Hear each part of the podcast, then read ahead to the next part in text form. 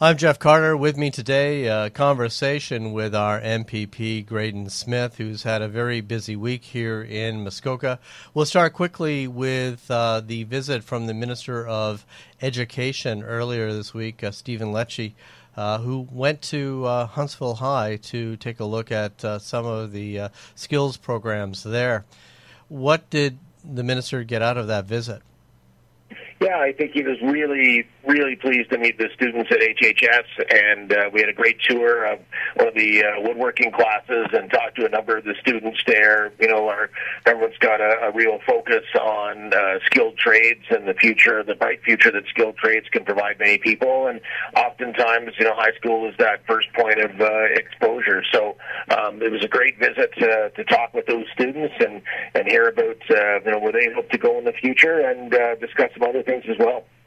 All right, and and on Thursday there was yet another announcement. This was sort of, I would say, a very big announcement where Bigwind Provincial Park is slated for uh, full service amenities in the next uh, coming year or so, and that's going to open up uh, quite a few camping sites. And it's my understanding that finding a, a, a campground at an Ontario Provincial Park is uh, somewhat hard to do these days. I'm not sure Ontario parks have ever been more popular, you know, uh, coming off uh, the pandemic. And we know that uh, the park inventory we have is very well used, especially, you know, in the Muskoka area. So to have a, a new park, the first in 40 years, the first new operational park, uh, be in Muskoka is something really, really special. And Bigwind is a beautiful area.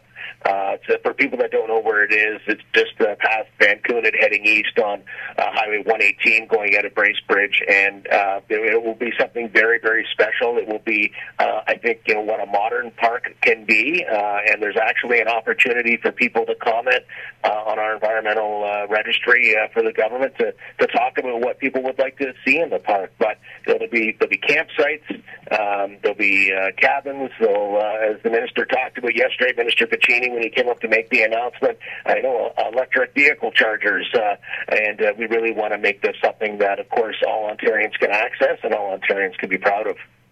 Now, there's got to be some economic impact um, besides the construction, but the ongoing uh, economic impact to specifically the town of Bracebridge and surrounding areas. Yeah, you know, 100%. It, you know, you look at Arrowhead and uh, Algonquin and the impact that they have on on Huntsville. Uh, you know, I'm not going to say that uh, it would be uh, that much, but for the Bracebridge area, uh, you know, they'll see an influx of people coming to camp and needing those supplies and, uh, and needing food and everything it takes to make a successful weekend. And so, uh, Bracebridge will be kind of that stopping point before people head to the park, and uh, you know, there'll definitely be uh, a real and positive impact on the local economy. And I had a chance to walk the main street with the minister yesterday in Bracebridge and talk to some businesses about it, and and to a person, you know, they were very very excited of the opportunity. All right. Now uh, on Friday.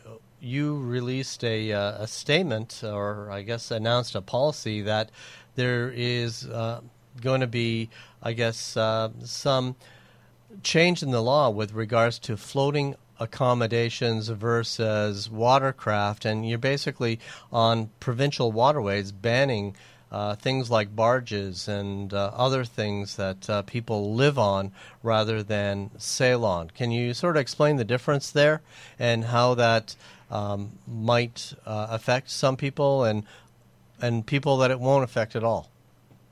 Yeah, so it's not going to affect the boating community, the sailing community, you know, the, the cruising community. But what it does is take uh, floating accommodations, which are really something that we've never seen before. Uh, you know, where someone builds thousand square feet of floating home, uh, and then you know takes it to a point and and moors it. Uh, it what we're saying is you can't um, have any overnight accommodations on uh, provincial waterways. Uh, so you know, Crown land extends to lake beds uh, for the province, and so for lakes and rivers uh, that are uh, provincial Crown land, this is a prohibited activity with these types of vessels. Uh, the federal government has some different approaches to it. So if it's federal crown land, um, then you know they're they're still able to go there. And if it's a private water lot, you know, such as a marina, then you know perhaps if they have the agreement of the marine owner, um, they can go there. But when it comes to provincial crown land, uh, we don't see this as a, as a use that uh, we want to promote. We think there's environmental challenges with it. There's uh, certainly navigation challenges with it, and uh, so so we're making those changes effective July 1st. All right. And how big is this problem, if we want to call it that?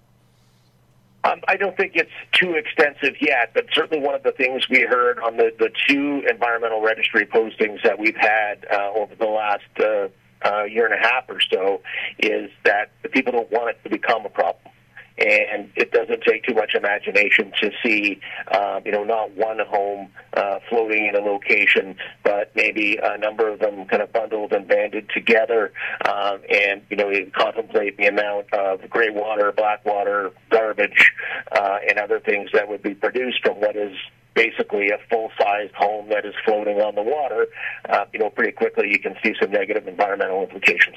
All right.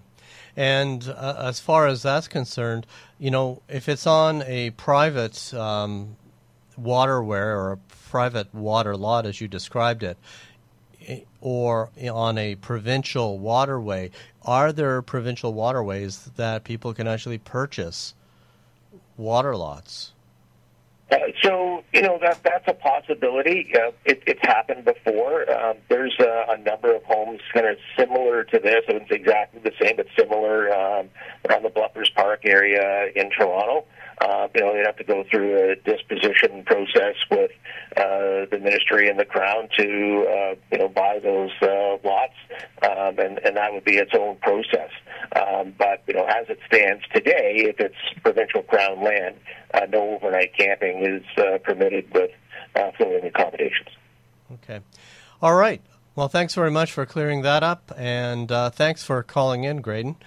That's been MPP Graydon Smith, the uh, I guess MPP for Parry Sound Muskoka, also the Minister of Natural Resources and Forestry. Thanks very much for your time today, Graydon. Real pleasure. Thanks, Jeff.